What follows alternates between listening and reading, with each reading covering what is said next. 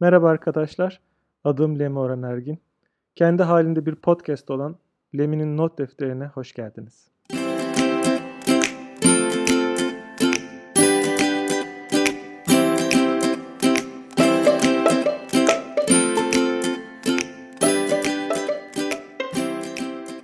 E, Pay Programming isminden anlaşıldığı gibi eşli program ya da ikili programlama da diye geçiyor.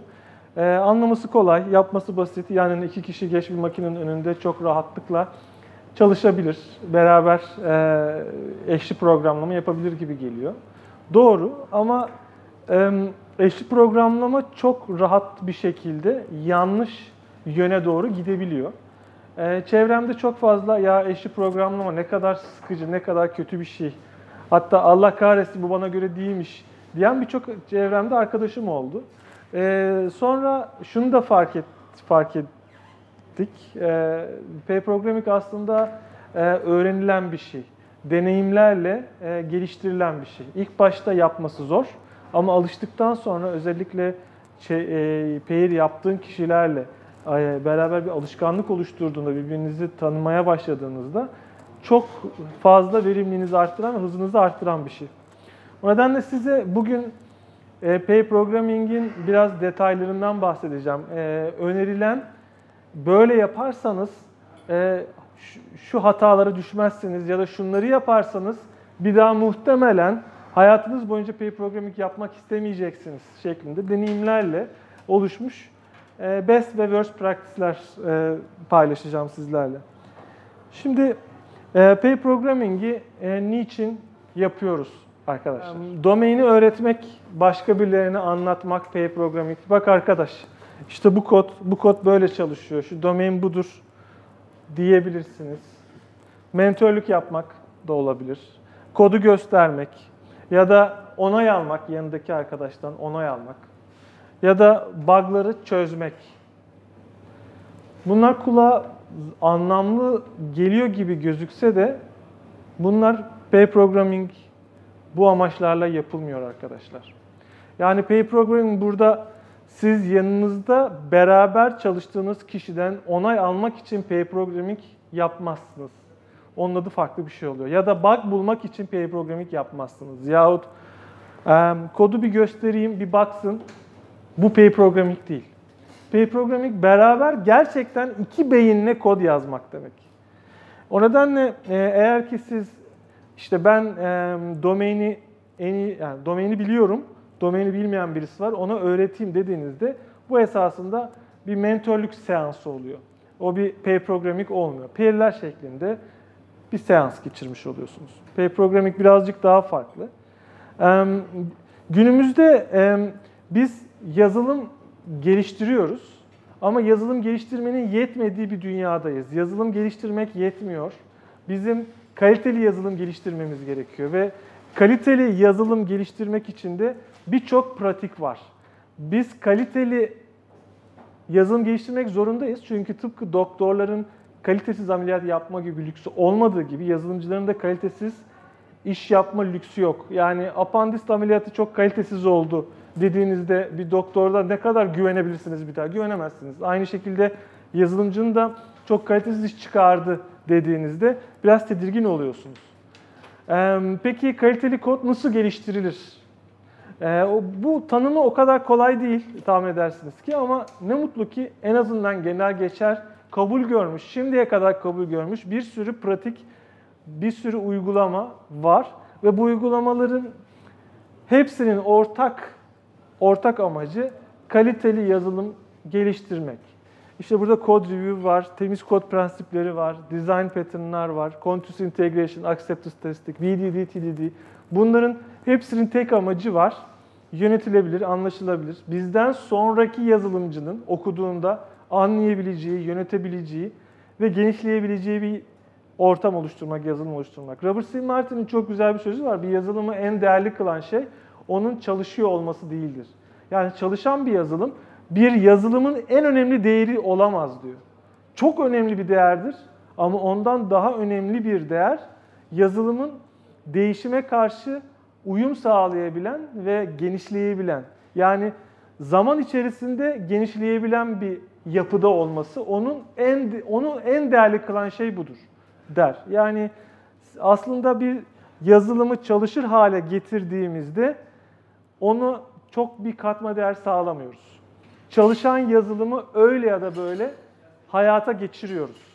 Aslında çalışan yazılımı bizden sonraki kişi geldiğinde yeni özellikler ekleyebiliyorsa ve bu özellikleri eklerken de mevcut sistemi sarsmadan, mevcut sistemi bozmadan yapabiliyorsa işte o zaman yapılan iş kaliteli olmuş oluyor. E, P programming bunlardan bir tanesi. P programming bir pratik. Yani Sandro Mancuso e, Türkiye'de Craft Summit'te keynote konuşmacısıydı 2015 senesinde. E, ve o konuşmasında şöyle söylemiştir. E, software craftsmanship yani yazılımda zanaatkarlık ya da ustalık dediğimiz ya da ustalaşma yolculuğu dediğimiz kavram aslında bir harekettir. Yani bir e, grupları olmayan, merkezi bir grubu olmayan, birileri tarafından yönetilmeyen, yönlendirilmeyen, esasında işini iyi yapma heyecan duyan bir hareket. Pay Programming, TDD gibi şeyler ise bunlar birer pratik. Yani birer uygulama. Yani bugün doğru ve başarılı olduğu herkes tarafından belki kabul görüyor. Ama çalışmadığı durumlar, zarar verdiği durumlar olacak. Hatta günün birinde Pay Programming'den çok daha iyi, TDD'den çok daha iyi pratikler karşımıza çıkacak. Kim bilir. Ee, ama bakıldığında Pay Programming bir formül değil. Yani biz Pay yaptığımızda her şey süper olacak diyemiyoruz. Çünkü bu bir uygulama. Yani uygulamaların çalıştığı ortamlar olduğu gibi çalışmadığı, işe yaramadığı, hatta zararlı olduğu durumlar, ortamlar, şirketler, takımlar olabilir. Biraz bunlardan da bahsedeceğim. İlginçtir, Pay Programming'in geçmişi var. Yani bugün eşli programlama dediğimiz zaman ta 1970'lere kadar gidiyoruz. Özellikle C'yi ortaya, C dilini ortaya çıkartan kişilerin kitaplarda o zamanki development'larından bahsederken işte beraber çalıştıklarından bahsederler. E, böyle pasajlar vardı. İşte ben onun hemen arkasında e, onun yazdığı şeyleri review ederdim. Onlar beraber bakardık vesaire gibi. Bir keyboard, birden fazla kişi, tek kod. 1995 senesinde James Coplier'in çok enteresan bir e, ne diyelim bir, bir yazılım dünyasına hediyesi ortaya çıktı. Bu da organiza, organizational patterns yani e, e, organizasyonlar içerisindeki örüntüler. Yani Türkçe eğer söylemek gerekiyorsa buna da örüntü. Ee, arkadaş alışmamız gerekiyor. Türkçesi örüntü. Ee, bu örüntü şu anlama geliyor.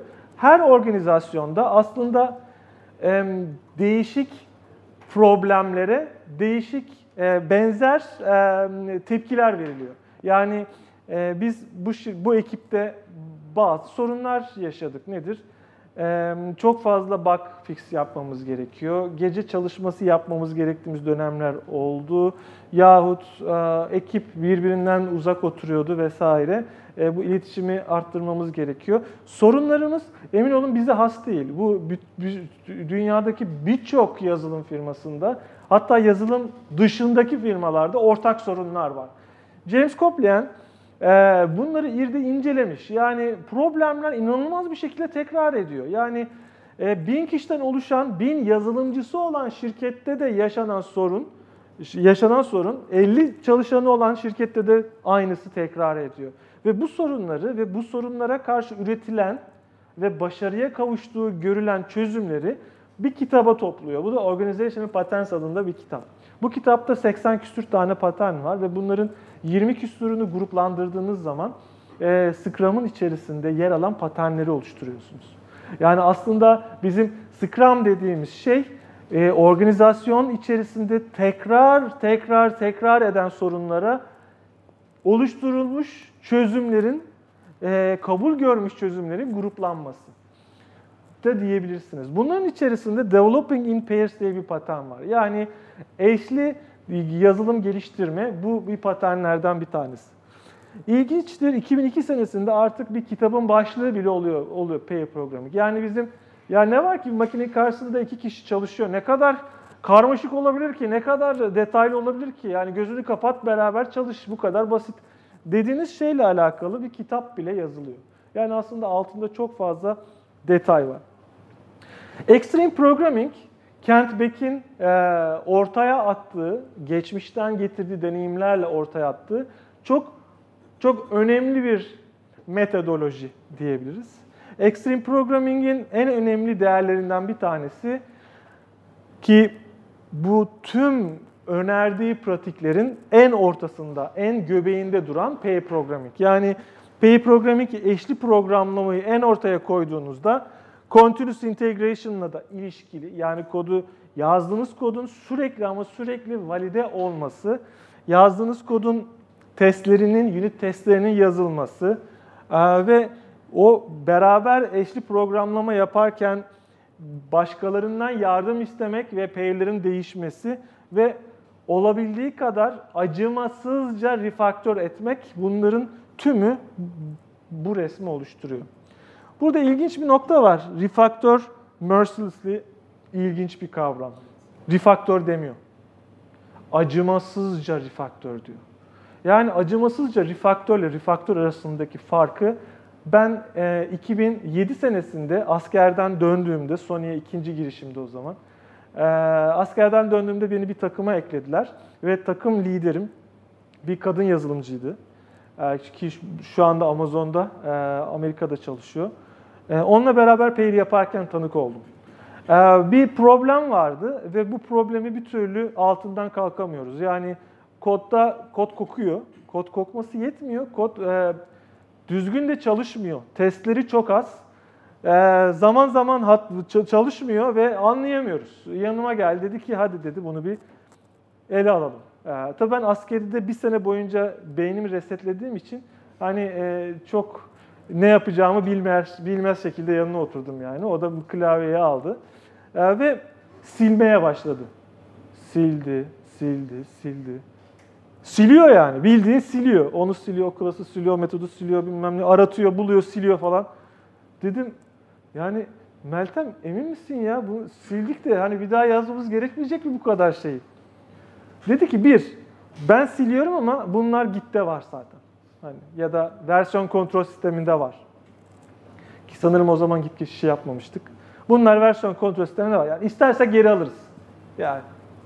İkincisi silersen eğer sonradan eklediğin şeyler gerçekten ihtiyacın olan şeyler olacak. Ama silmeden refaktör etmeye başladığında gerekmeyen şeyleri bırakma ihtimalin kod içerisinde çok fazla. Ee, şaşırmıştım açıkçası hani ee, ve sonra yazmaya başladı. Versiyon kontrolüne döndü. Oradan copy paste'ler yaptı. Hani sildiklerini geri alması gerektiği olduğu birkaç kere. Ama günün sonunda işte 500 birimlik kod sildiyse 100 birimlik, 75 birimlik kodu yazdı ve çalıştı. Testlerini de yazdı tabii. E, bir günlük, bir buçuk günlük bir pratik. E, ben burada gerçekten refactor mercilessly ne demek burada tanık oldum. Burada eşli programlama bunun tam ama tam göbeğinde oturuyor. Şimdi e, eşli programlama sosyal bir aktivite arkadaşlar korkunç. Yani özellikle yazılımcılar olarak çoğunluğumuz şöyle bir algı, yani tüm dünya yazılımcıları şöyle görüyor. Biz bilgisayarla öz bir aşk yaşıyoruz. Hani e, onun karşısında geçirdiğimiz 10 saat bizim için dünyalara bedel. İnsanlarla iletişimimiz çok ama çok zayıf. Mümkünse hiçbir insanla iletişim kurmayalım. Sevgili bilgisayarımızla yalnız başımıza bir kodlama yapalım. Herkes böyle düşünüyor ya da yazılımcıların bir kısmı da böyle düşünüyor olabilir. Oysa ki yazılım, ilginç bir şekilde yazılım geliştirmek çok ama çok sosyal bir aktivite. Hatta inanılmaz sosyal bir aktivite. Yazılım ekiplerinde yaşanan sorunların neredeyse tamamına yakınının ana kaynak nedeni iletişim problemleri. Yani gerçekten kişiler arası iletişim. Yani kodun kalitesi mi sorunlu mu? İletişim. Ekipte motivasyon sorunları mı var? İletişim. Canlıya çıktık bak mı var? Kazımaya başlıyorsunuz. Kaynak nedeni yine iletişim çıkıyor. Yani ilginç bir şekilde iletişim kurma kabiliyetleri zayıf olan insanlarla çalıştığımızda er ya da geç ortaya çıkan şey çöptür. Ya da mutsuz yazılımcıdır. Ya da o şirkette artık çalışmayan şirket çalışanlarıdır. Yani ayrılanlar, e, şirketinden mutlu olmayanlar, yazılım geliştirdiği şeyden gurur duymayan bir güruh.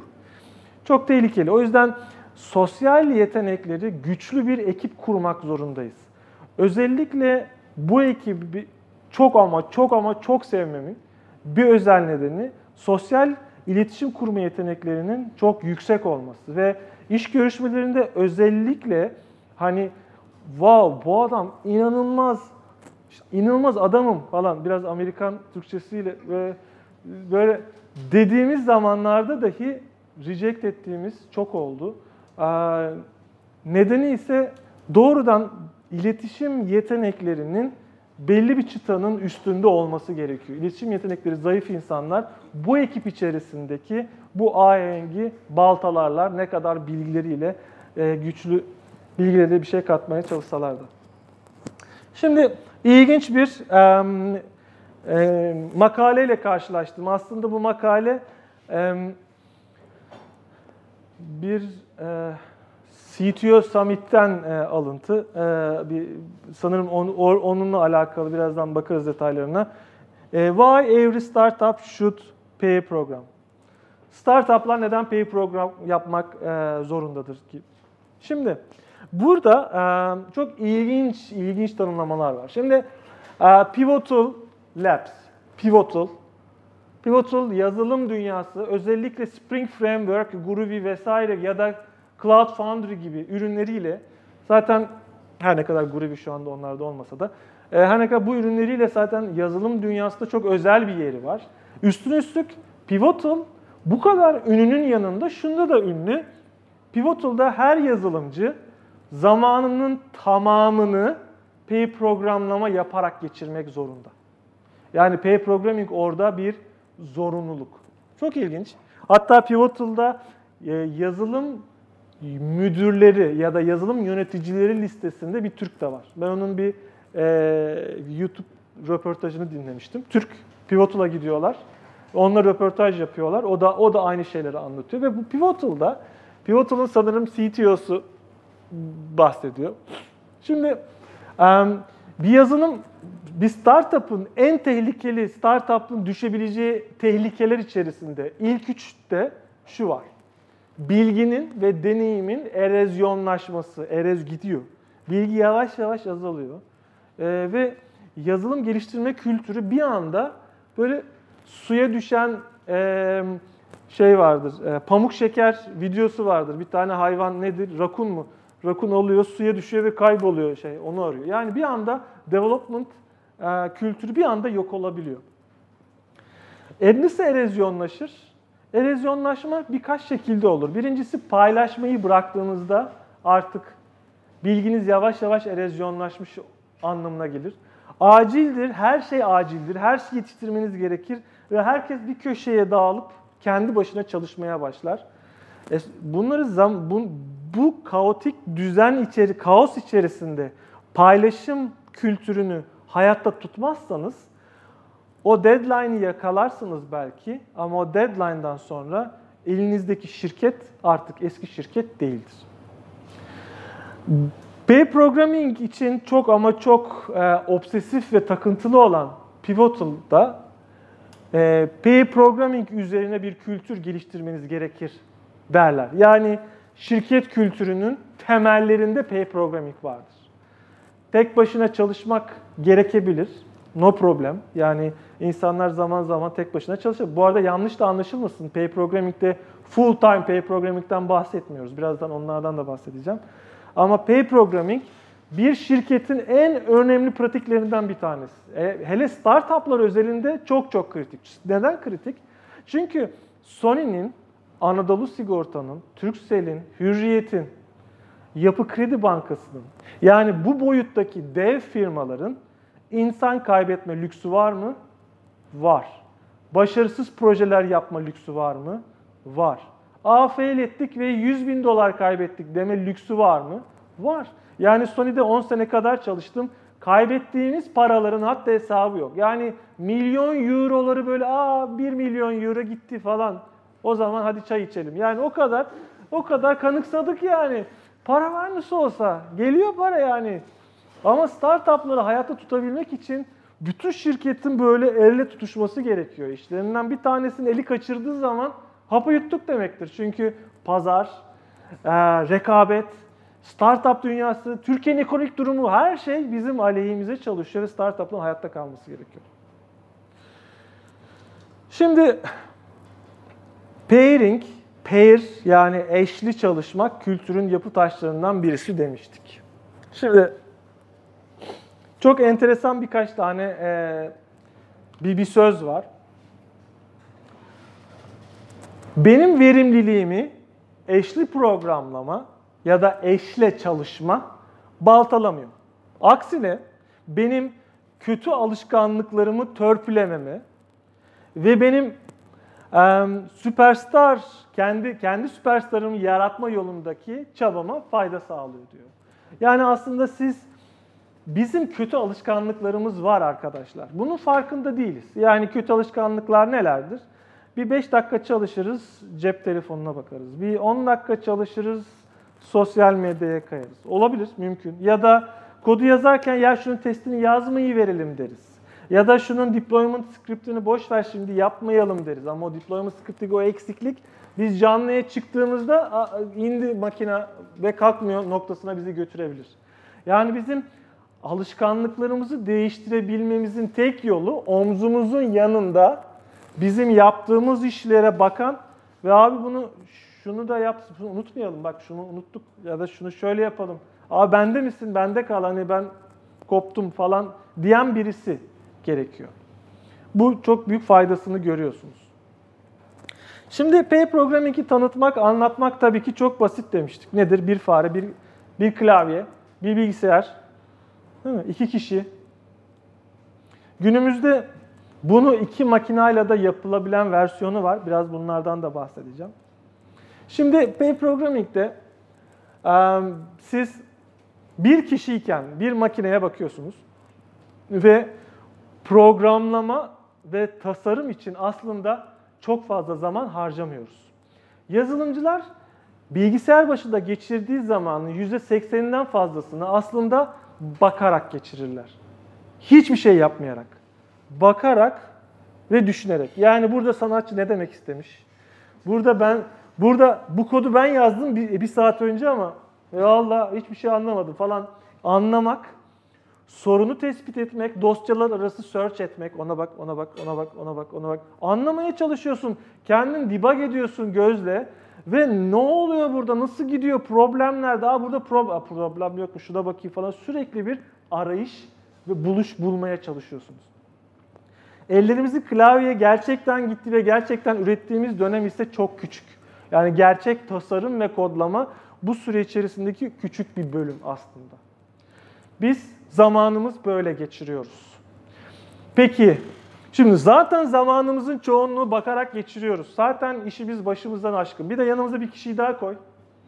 Biz böyle iki, iki, ikisi, ikisi, ikisi de bakıyor falan. Yani aynı bana çok sık şunlar, şu bana çok sık söylendi. Yani ben bir kişiye bir maaş veriyorum ve bir iş veriyorum. Şimdi bir işi artık iki kişiye vereceksem ben bunlara yarımşar maaş mı vermem gerekiyor? Yani Biraz garip olmuyor mu? Yani ikisi de iki maaş veriyorum ama tek iş var hala. Oysa ki bunun bilimsel açıklaması çok çok basit. Çünkü biz iki kişi bilgisayarın başına geçtiğimiz zaman bizim ekrana bakarak arayış içerisinde olma süremiz dramatik olarak düşüyor. Çünkü siz artık iki beyinsiniz. Bir kişinin düşünemediği, gözden kaçırdığı bir şeyi öbür beyin düş buluyor. Öbür beynin gözden kaçırdığını bu beyin buluyor ve bu beyinler konuşuyorlar arkadaşlar, tartışıyorlar. Ve bu arayış o kadar kısalıyor ki siz zamanınızın büyük çoğunluğunu artık üreterek geçiriyorsunuz. Bu best case senaryo. Doğal olarak tabii her zaman, her projede bu model işe yaramaz. Biraz bundan bahsedeceğim. Ama genele vurduğunuzda Pair programming sizi hızlandırır. Bunu ben söylemiyorum. Bunu eşimin hesabını kullanarak e, makaleleri gezdiğim dönemde ulaştığım bir makalede e, gördüm. Pair programming'i incelemişler. Birazdan detaylarını vereceğim. Gerçekten de bilimsel olarak bir işi daha hızlı bitirmeniz gerekiyorsa, bir işi hızlı bitirmeniz gerekiyorsa o işi bir kişiye değil iki kişiye verin. Bu iki kişi pair yapsın. Pair programming sizi hızlandırır. Şimdi birazcık realiteyle birazdan konuşacağız. Şimdi pair programming denen şey aslında böyle bir şey. Yani bu iki arkadaş bilgisayarın karşısında konuşuyorlar ama çok da kod yazıyorlar gibi değil. Yani bu adam düşünüyor, bu ona bir şeyler anlatmaya çalışıyor. El hareketleri var. Anlatıyor abi bak böyle olması lazım falan. Bu pek ikna olmamış durumda. Dinliyor. Hatta beyni yandı biraz evvel. Beyni yandı. Ee, yani e, muhtemelen kullandığı her 20 kelimenin 15'i bilgisayar terimi e, muhtemelen. Ondan sonra şimdi şu tartışma bir şeyler anlamaya başladım galiba diyor. Evet bir şeyler anlamaya başladım.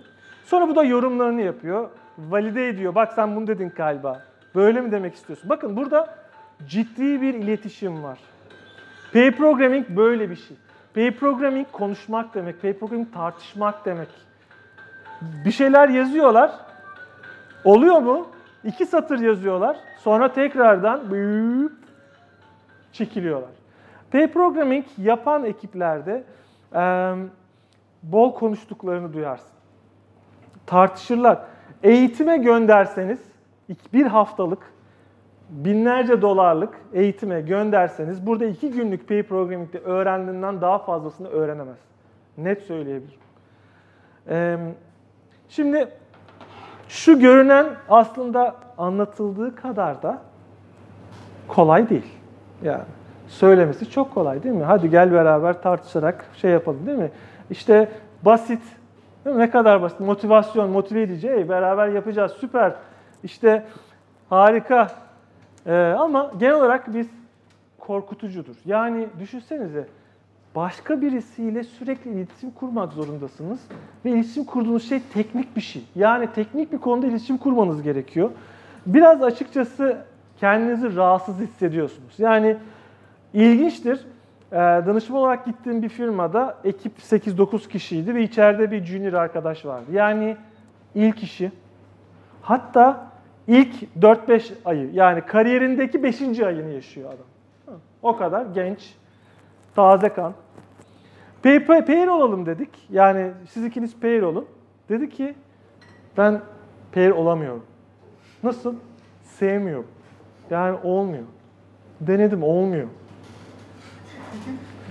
Dedim abi ne yaşamış olabilirsin ki ya kariyerinde 5 ay geçmiş ya. Hani 5 ayda ne yaşanmış olabilir? İmkansız. Ama e, maalesef e, yaşadığınız en küçük kötü deneyim sizin karşınıza bu bana olmadı, olmuyor, bu iğrenç bir şeymiş falan diye geri dönüyor maalesef. Şimdi genel olarak internette aratın pay programming, hey süpermiş dediğinizde nefret ediyorum diyen hani neydi? E, küskün şirin miydi? Şey sinir bozucu şirin. Somurtkan şirin tadında insanlarla karşı onların blog postları var. Diyor ki hey ben adamım. Ee, ben e, pay programming'i sevmiyorum. Ben ben de işe yaramıyor. Yani bu bana göre değil. Adam resmen bunu yazmış ve bunu diyen adamlar da böyle önemli adamlar. Peki ne zaman bizi işimize yarıyor ve ne zaman işimize yaramıyor? Biraz bunlara bakacağız. Şimdi bir P programming'in vazgeçilemeyecek bir pro bir pratik olabilmesi için birkaç adım var. Bir tanesi nasıl P programı yapıldığını öğrenmeniz gerekiyor ki bu yüzden buradayız. Merak etmeyin birazdan anlatacağım. Bir başkası buna istekli olmanız gerekiyor. Yani tamam da ben istemiyorum arkadaş. Yani dediğinizde bitmiştir. Yani içinden içinizden gelmiyorsa, pay programming bana göre değil diyorsanız, ya ben yapmak istemiyorum diyorsanız, hayır arkadaş benim yanıma oturacaksın ve bütün gün benimle beraber pay yapacaksın diye silah dayayamazsınız. Bu iş böyle yürümez. İstekli olmak gerekiyor. Bir başkası standartlarınız olması gerekiyor. Yani pair programming'de dünyanın en basit şeyleri konusunda fikir ayrılığına düşüyorsanız işte orada standartlar eksik demektir. Yani sizin tartıştığınız ve fikir ayrılığına düştüğünüz şeyler önemli şeyler olmalı. evet, Space with Me gibi ya da çok basit konularda tartışıyorsanız hemen durup abi biz çok basit bir şey konusunda bayağı iki saattir goy goya sardık. Gelin bunu ekipçe bir konuşalım, bunu bir pratiğini, bir, bir standartını oluşturun demek gerekiyor. İçeride mümkünse deneyimli insanların, pair programming konusunda daha önce deneyim kazanmış insanların olması tercih edilir. Yani tamamı juniorlar, tamamı deneyimsiz. Daha önce hiç pair programming yapmamış kişileri beraber koyduğunuzda öğrenme eğrileri, alışma eğrileri daha yavaş işler. Ama deneyimli daha önce pair yapa, yapabilen, yaptığından hoşlanabilen insan, hoşlanan insanlarla pair yaptığınızda bir anda çok olumlu bir deneyim kazanırsınız ve size bu olumlu yansır. Keza e, mesela EasyCode'da pair programming en önemli pratiklerden bir tanesiydi ve gözünüzü kapatın, birini seçin ve yanına oturun. Bütün gün onunla kod yazabilirsiniz. Yani e, development ekibinden bahsediyorum tabii. E, istediğiniz kişiyle kod yazabilirsiniz. Abi ben niye çaycının yanına oturdum falan böyle yanlış kişi değil tabii. Developer olması lazım. Adam Javacı çıktı. Ama ilginçtir. E, bilmeyen hiç ama hiç bilmediğiniz bir kavram, teknoloji domainde dahi olsa paper programming çalışır. Peki nasıl çalışacağından bahsedeceğim. Ha tabii bir de şu da var. Sabretmek gerekiyor. Pair programming sosyal bir aktivite. Yani hiç tanımadığınız bir insanla tatile çıkmak gibi. Yani tatile çıkmak ben istemem yani. Tedirgin edici değil mi? Tatile çıkarsam da acaba horlar mı, horlamaz mı? Onu bile düşünürsünüz. Ben horlarım. O yüzden tehlikeli yani. Ee, ve tabii ki gözlemleyip şey geliştireceğiz kendimizi. Yaptığımız hataları çözeceğiz. Şimdi pair programming'de birçok yöntem var ama en çok sevilen, en çok kullanılan yöntem bu e, driver navigator, sürücü ve yol gösterici. Navigator'ın Türkçesi nedir? E, yönlendirici mi? Yol gösterici. Çok mantıklı. Navigatör olabilir. E, burada navigatör dediğimiz arkadaş hakikaten e, sola dön, sağa dön vesaire diye e, şoförü yönlendiriyor. Çünkü bilmiyorum çok hızlı e, hızlı araba ben kullanmayı sevmem. Çünkü yola karşı tepkim inanılmaz azalıyor. Yani artık bir süre sonra bulutların üzerinde uçuyormuşsun gibi geliyor. Yani önde ne çıksa dalacaksın ona. Hani tepki süren azalıyor. Ki bu adamlar çok hızlı gidiyorlar. Adamın tepki verebilmesi için önceden bilebilmesi lazım orada dönüş olduğunu. Onu söylemezseniz o uçacak oradan aşağı. O yüzden navigatör burada çok çok önemli. Navigatör resmen adamdan çok daha önce kağıt üzerinde arabayı kullanan kişi oluyor. Şimdi e, navigatör ve sürücü olarak adlandırılan bu iki kişi iyi kodlayan, pair programming yapan iki kişi olarak düşünürsek eğer bu sürücü olan kişi Eli klavyede olan kişi, değil mi? Sürücü. Kodu yazan kişi ve şöyle bir amacı var. Kodu daha iyi nasıl yazarım? Yani şuradan şöyle bir e, şunu bir collect etsem, oradan geleni şöyle bir filtrelesem, oradan şunu paslasam, şu metot ismi şöyle yapsam daha iyi kod nasıl yazarımı düşünüyor.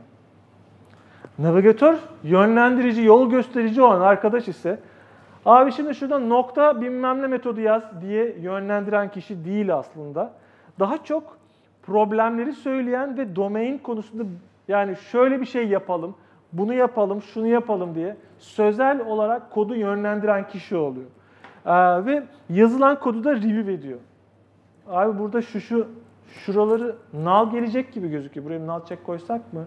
Ya da burada şunu dönmeyelim. Bunun kompleksi çok büyük oldu.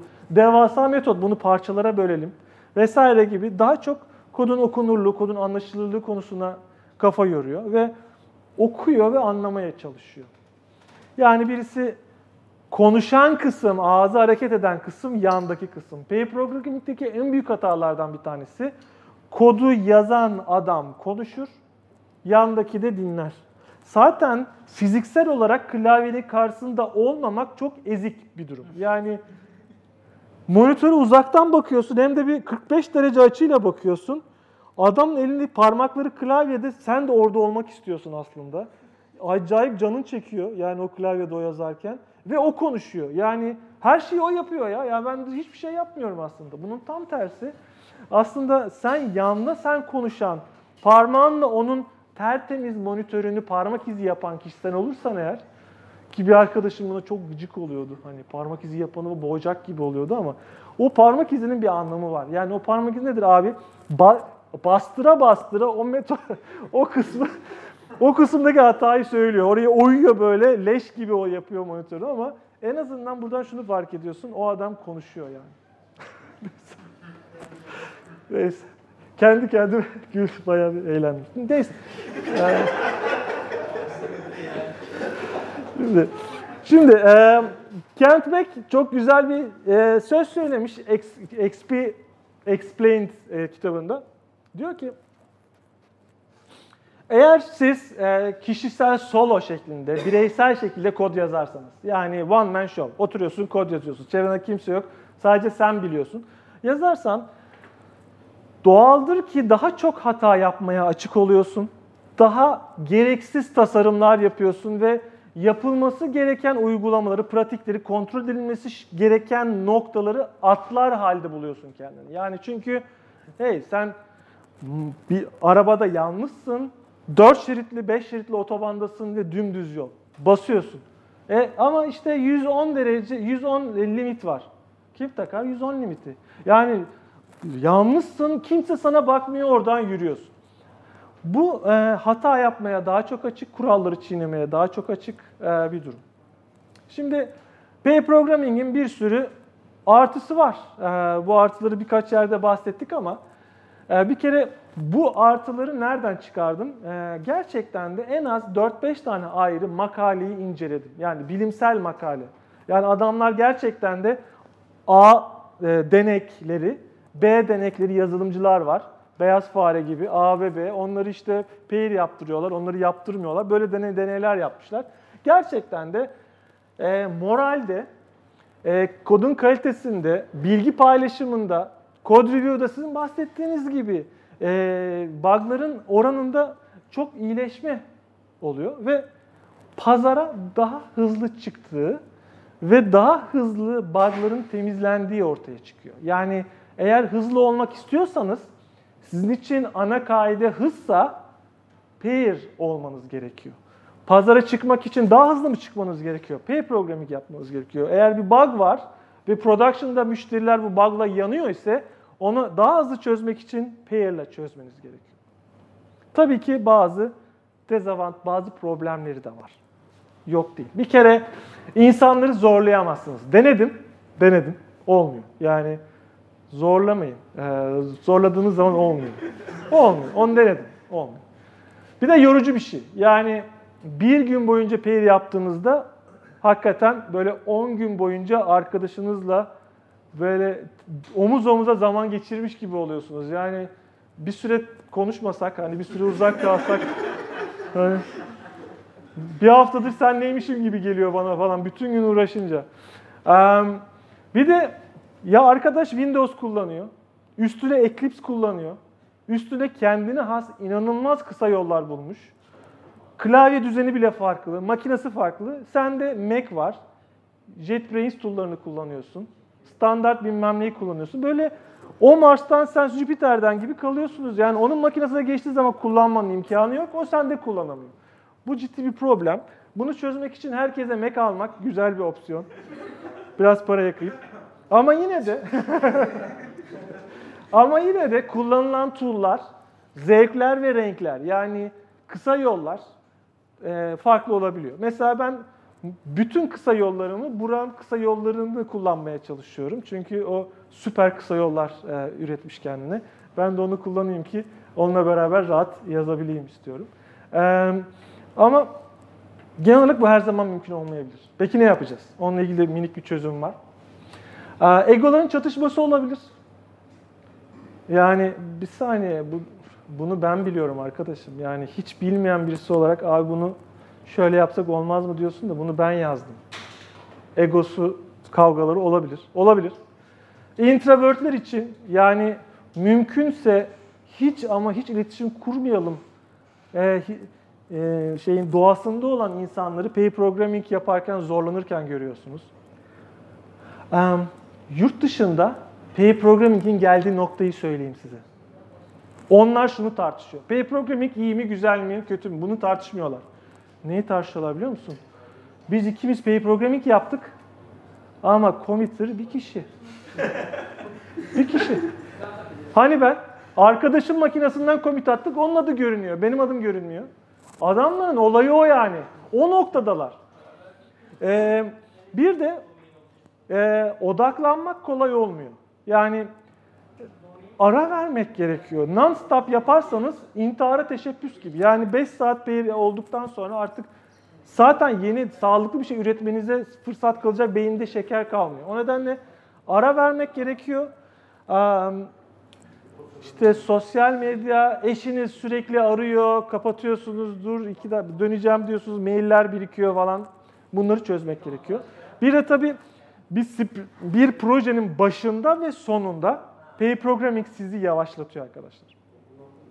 Projenin başında bol tasarım yapmanız gereken bir dönem. Yani orada bireysel çalışmadan ziyade takımsal çalışmanın fazla olması gereken dönemde ya da sonlara doğru artık geç kalmanın da getirdiği bir e, deadline baskısıyla Pay Programming sizin önünüzde biraz frene basmak gibi oluyor. Şimdi size 10 basit basamak anlatacağım. Bu 10 basit basamakta Pay Programming nasıl yapabiliriz? Şimdi pair'inizi iyi seçmeniz gerekiyor. Yani randomly böyle o olsun falan diye Pay Programming yapmamak gerekiyor. Neye göre seçeceksiniz? Ee, üzerinde çalışacağınız işe göre seçebilirsiniz. Yani ben de çalışacağım, o arkadaşla çalışıyor. O zaman beraber çalışalım. Hani çok naif oldu ama hadi beraber ele tutuşup çalışalım gibi. Ya da e, birbirinizi e, bu eleman e, çok hızlı gidecekken ben yanına kaynayayım tarzı e, bir düşünce yerine beraber aktif aktif yani aktif pasif development değil iki kişi aktif aktif yapabilecekseniz orada olmak kritik. İki junior yani seniorlarla iki senior beraber pair olamaz diye bana çok geldiler. İnanılmaz olur arkadaşlar. İki senior, iki deneyimli kişi pair olamıyorsa bunun nedeni ego çatışması olabilir. Ego çatışması olabilir. ya da ego çatışması. Ya da ego çatışması olabilir. Ee, yoksa eğer bu çatışmanın olmadığı durumlarda iki senior yani karşılarına geç izle. Yani o kadar güzel pair olurlar. İki junior ise böyle şey gibi dısızlak kalmış, ne yapacağını bilmeyen, abi ne yapacaktık Google'a baksak, herkes herkes Google'a bakıyor, herkes Stack Overflow'a bakıyor falan. Böyle bir noktaya gelebiliyor. O biraz tehlikeli. Hani iki junior'da bunu tartışmak gerekiyor yani. İki junior bazen problem yaşayabiliyor. Bir, bir tanesi e, oturduğunuzda bir task seçmelisiniz. Yani ne yapacağınızı. Bakalım ne yapabiliriz seninle gel bakalım dediğinizde bu iş olmuyor. Ne yapacağınıza karar vermeniz gerekiyor. İşte ben şunu yapacağız. Hadi gel bunu yapalım. Beraber onu yapıyorsunuz. Bu önemli bir nokta bu arada. Bir de yapacağınız iş böyle sonsuza uzayacak amacı ucu bucağı belli olmayan bir iş olmamalı. Ama ne mutlu biz işte sprint koşarken elimizde bir post-it var değil mi? O post-it'te bir iş var. Yani bir tanım var. Bu tanımı bitirme hedefi olabilir. Eğer bu tanım çok büyükse kendimize ara ara küçük goller koyabiliriz. Mesela biz e, işte Team City e, işte entegrasyonu, sonar entegrasyonu falan yaparken kendi basamaklarımız var. Önce Team City bilmem ne entegre edeceğiz. Sonra şunu yapacağız, sonra bunu yapacağız diye.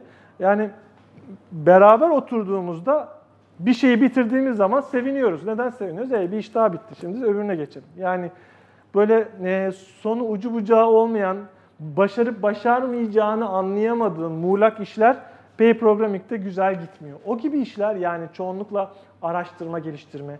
Bir araştıralım bakalım, bir gün bir bakalım oluyor mu, olmuyor mu gibi işlerde Pay Programming yerine solo çalışmak daha mantıklı olabilir mesela. Sonra da yanındaki arkadaşa inanman, güvenmen gerekiyor. Yani Yanındaki arkadaş "Üf, zaten bilmiyor deyip oturduğunuzda klavyenin önüne o adamla pair olmuyorsunuz. O da sizle pair olmuyor. Kısa bir zaman sonra o adam kopacaktır. Onu desteklemeniz gerekiyor. Onunla konuşmanız gerekiyor. O da sizinle konuşmalı. Konuşmayan insan, konuşmayan pairler beraber iş yapamazlar. Aa, ve bir süre sessiz kalıyorsa yanınızdaki, abi ne durumdasın?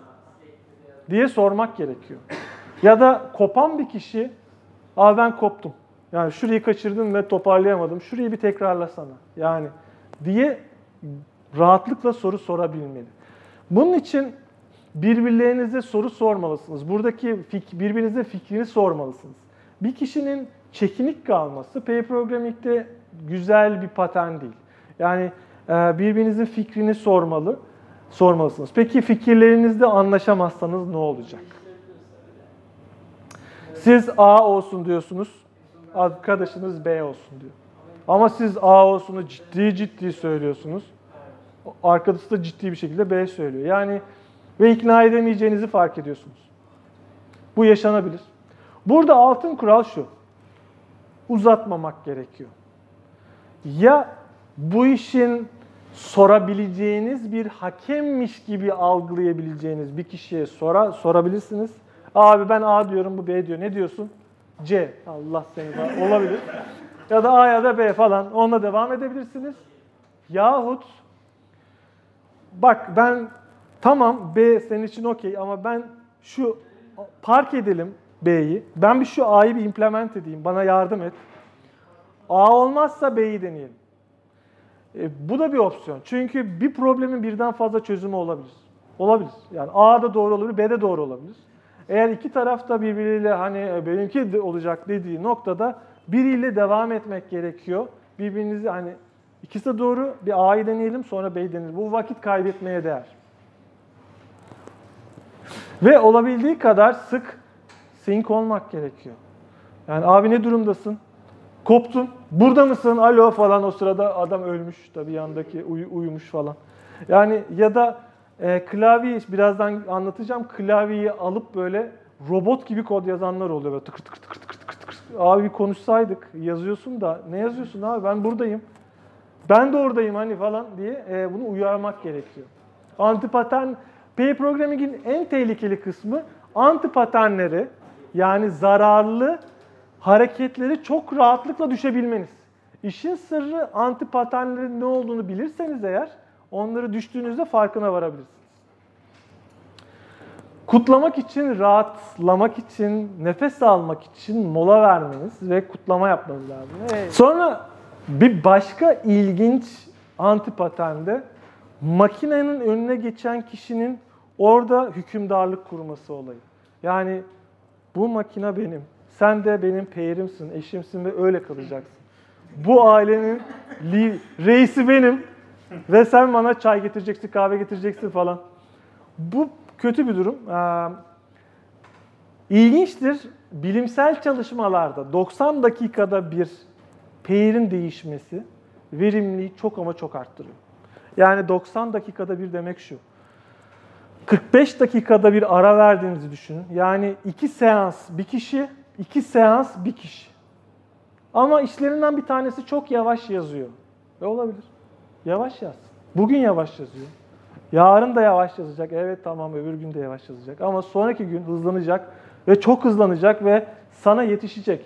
Bu önemli bir nokta. Ne kadar bilmese de, domeni de bilmese, kısa yolları da bilmese, teknolojiyi de bilmese de o 90 dakika klavyenin başında oturmalı. Daha sonra ha, mutlusunuz, güzel bir pairing geçirdiniz okey. Ama ya mutsuzsaydınız? Yani abi valla 4 gün şey 4 saat boyunca öğleden önce full pair yaptık ama yani ben pek bir şey anlamadım bundan. Diyorsanız eğer bunu konuşmanız gerekiyor. Abi biz ne yaptık şimdi? Yani beraber yanına oturdum ama sen bastın gittin. Hani ben burada ben de varım diye konuşmak gerekiyor. Önemli. Ve son olarak full time pairing mi gerekli? Haft günde birkaç saat pair mi gerekli? Haftada birkaç gün pair mi olsak? Günün yarısı mı pair olsak? Bilmem. Tamamen sizin kişisel tercihiniz. EasyCode'da yaptığımız araştırmada yazılımcıların yarısı full time pairing'i severken ve aktif olarak günün tamamını pair programming ile harcarken diğer yarısı günün yarısını pair programming yaparak geçiriyorlar. Diğer yarısında solo takılıyorlar. Peki hangi yarısı? Kendileri karar veriyorlar. Sabah mı buluşalım, öğleden sonra mı buluşalım? Bunlara kendileri karar veriyorlar. Bu tamamen sizin öz kararınız. Şimdi size çok çok kısa, çok basit birkaç tane trikten bahsedeceğim. Bir tanesi ara vermeniz gerekiyor. Ara vermeniz gerekiyor. Pair programming zor bir iştir. Beraber vakit geçirdiyseniz birbirinizin artık bir nefes alın, dışarı çıkın, çay için, sigara molasına çıkın, ara verin arkadaşlar. İkincisi keyboard'u değiştirin. Yani makinenin önünde switch olun. O arkadaşınız geçsin. E, makinenin ayarları farklıysa o zaman kodu branch'inize pushlayın. Arkadaşınızın makinesinin yanına geçin. O da pull alsın. EasyCode'da iki, iki monitör kullanıyorduk. Çünkü yanda oturan adam 45 dereceyle zaten 9 puntoluk koda baktığında zaten bir süre sonra boyun fıtığı, körlük falan başlamaya başlıyor. Yani e nasıl olacak? Bir monitör, bir monitör daha. İkisinde de hatta üçünde de aynı kod var. Yanındaki pair tam karşıya bakarken eleman da karşısına bakıyor. Yani iki pair'de, iki eşte esasında karşısına bakıyorlar. Ee, ya da tek monitör olacaksa da klavyedeki adam kendi monitörüne bakarken dışarıdaki external monitör pair'i için var. Kendisi için yok. Önemli. Testler yazmak zorundayız. Test yazmak pair programming için de şart. Çünkü test yazılmayan kod nasıl çalıştığı bilinemeyen koddur. O nedenle nasıl çalıştığını bilmek zorundayız. Em, Kişisel ihtiyaçlarınızı zaman ayırmanız gerekiyor. Telefon görüşmesi, maillerinize yazma, eşiniz e, eve gelirken şunu da getir diye arıyor, ona cevap verme. Birçok şey için zaman harcamanız gerekiyor. Bunun için eşinizle anlaşın. Yani bir saat mola, bir saat. Ben bu bir saatin 10 dakikası mola vereceğim. 50 dakikasında da şu maillerim var, şunlara cevap vereyim, telefonlarım var vereceğim falan onları ayarlayın. Okay. Um, full time pair'i denediniz. Bir kişiyle çok iyi olurken başka bir kişiyle full time pairing çalışmıyor. Tamam. Her iki kişinin birbiriyle olan iletişimi aynı olmayabilir. Yani biriyle full time pairing'i çok rahat yaparken öbürüyle half time pairing yapabilirsiniz. Bu da mümkün. Um, kısa yollar çok ama çok önemli. İşte biz özellikle ben mesela Burak'la çalışırken Burak'ın e, çok verimli bir şekilde kısa yolları kullandığına tanık oluyorum. E, ve bu benim çok hoşuma. Ben de öğrenmeye çalışıyorum. Kısa yollar sizi hızlandırırlar. İşte Joe Reinsberger diye bir adam var. Joe Reinsberger'in e, webcastlerini YouTube'da izlerseniz eğer e, iki kat yavaşlatmanız gerekir. Çünkü adam çok hızlı kod yazıyor. İnanılmaz hızlı kod yazıyor. Çünkü adam çok kısa yol kullanıyor. Yani kısa yollar sizi çok hızlandırır ama kısa yolları da öğrenmek gerekir. Ve saçma sapan hatalar yapmaktan, işte yanımda bir kişi var ben utanırım. Hani yaptığım hata yok artık Lemi bunu da mı bilmiyor? Alt tarafı bir for döngüsü onu mu yazmayı bilmiyor? Demez, e, merak etmeyin. Çünkü e, bu işin doğası bu. Çok basit şeyleri de bilemeyebilir her yazılımcı. Bu mümkün. E, bundan da çekinmemek gerekiyor. E, kimse PR olmaya zorlanamaz. E, tabii ki e, ve e, PR'nizin fikrini de sormanız gerekiyor. Bu beraber tatile çıktık. E tatil nasıl geçti? Yani ben çok eğlendim de sence nasıl geçti? Bu iletişim şart. Tabii ki tabii ki her şeyin başında olduğu gibi işe alım süreçlerinde de pay programming bizim için en önemli kriterlerden bir tanesi. Bununla alakalı kovboy musun, samuray mısın tabirleri vardır. Kovboy yazılımcı, samuray yazılımcı vesaire gibi. Biz açıkçası pay program yani biz eğer ki bu ekip büyüyecekse gözünüzü kapatıp yanına oturduğunuzda çok rahatlıkla bütün gün beraber çalışabileceğiniz kişilerle büyümeniz gerekiyor. Biz tek amacımız bu. Bu ekibi bu, bu şekilde e, geliştiriyoruz. Şimdi antipatenler bilmeniz lazım ki bunu yaşadığınızda ha ben duymuştum deyin. Superman. Hani birisi bana keyword'ü versin bak nasıl kodluyorum. Böyle adamlarla çalıştım. İnanılmaz hızlı kod yazıyorlar ama hiç takip etmenin imkanı yok. Onları yavaşlatmak gerekiyor. Aa, bu isimleri ben vermedim bu arada ama çok iyi isimler vermiş. Yani zihni boş et. Ee, şimdi bu arkadaşlar da yanda olurlar. Sürekli koparlar. Adam hani sürekli bir aşık modunda. Hani sürekli hülyalara dalan, sürekli kopan, 2-3 dakikada bir aslında monitöre boş boş bakan kişiler oluyor. Çok fazla bölünüyor. Birisi geçiyor ona bakıyor. Arkada bir ses geliyor, arkayı izlemeye başlıyor falan. O sırada sen kod yazıyorsun. Böyle adamlar oluyor. Ya da arka koltuktaki şoför. Bunu da seviyorum. Allah'ım sürekli goy goya sarıyor. Yani sürekli gerekli gereksiz yorumlarla seni bombalıyor. Böyle artık kod yazamaz hale. Evet abi doğru doğru. Evet keşke PHP'de böyle olmasaydı. keşke Allah'ım keşke olmasaydı. Yani sürekli gerekli gereksiz konularla sizi darlıyor. Hani arka koltukta sürekli konuşan adam gibi. Kısa yolların ha, padişahı şey işte neyse bu da kısa yolları kısa yol yapmaya fare kullandığın zaman seni azarlar. Abi sağ klik o, o ne? Bunun kontrol F, J, Z, X'e basınca oluyor bu falan. Nereden bileyim abi onun öyle olduğunu? Yani böyle şey var. Ya da Fearful Freddy. Ee, yazmadığın kodu refaktör etmeye korkan kişi. Bunu ben yazmadım. Hani ben korkarım, dokunmayayım. Yani bu, bu benim kodum değil. Ben dokunmayayım, yapmayayım, yazmayayım. Ee, olayı var.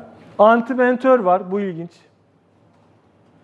Bu adamlar yeni bir eleman geldiği zaman onu iplemezler. Yani yanındaki kişi keşke gelmeseydim, doğmasaydım dünyaya deyinceye kadar onu yalnız bırakırlar. Yani ben buna tanık oldum. Ee, Bir arkadaşım hakikaten böyle benden e, 5-6 sene daha fazla deneyimli ve inanılmaz e, bilgili bir yazılımcı. Onun yanına kim oturursa hani uyuyor. Çünkü o adam kimseyle konuşmadığı gibi sadece kod yazıyor. Böyle bir perilik yöntemi yok yani.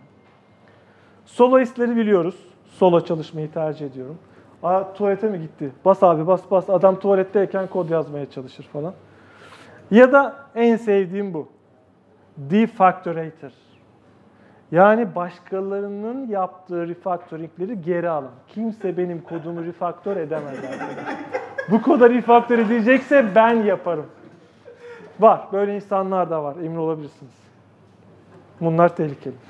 Şimdi değişik e, tipte pair programming yöntemleri var. Bunlardan bir tanesi ping pong pair programming. Yani iki kişisiniz, iki bilgisayar var. Hatta tek bilgisayar da olabilir. Sen testini yazıyorsun. Testini yazıyorsun önce. Sonra sonra makineyi arkadaşa veriyorsun. O implemente ediyor. Tek yeni bir test yazıyor. Arkadaşın implement ediyor. Biri test yazıyor, biri implement ediyor ve switch alıyorlar. Bir de Git Pong pair programming var.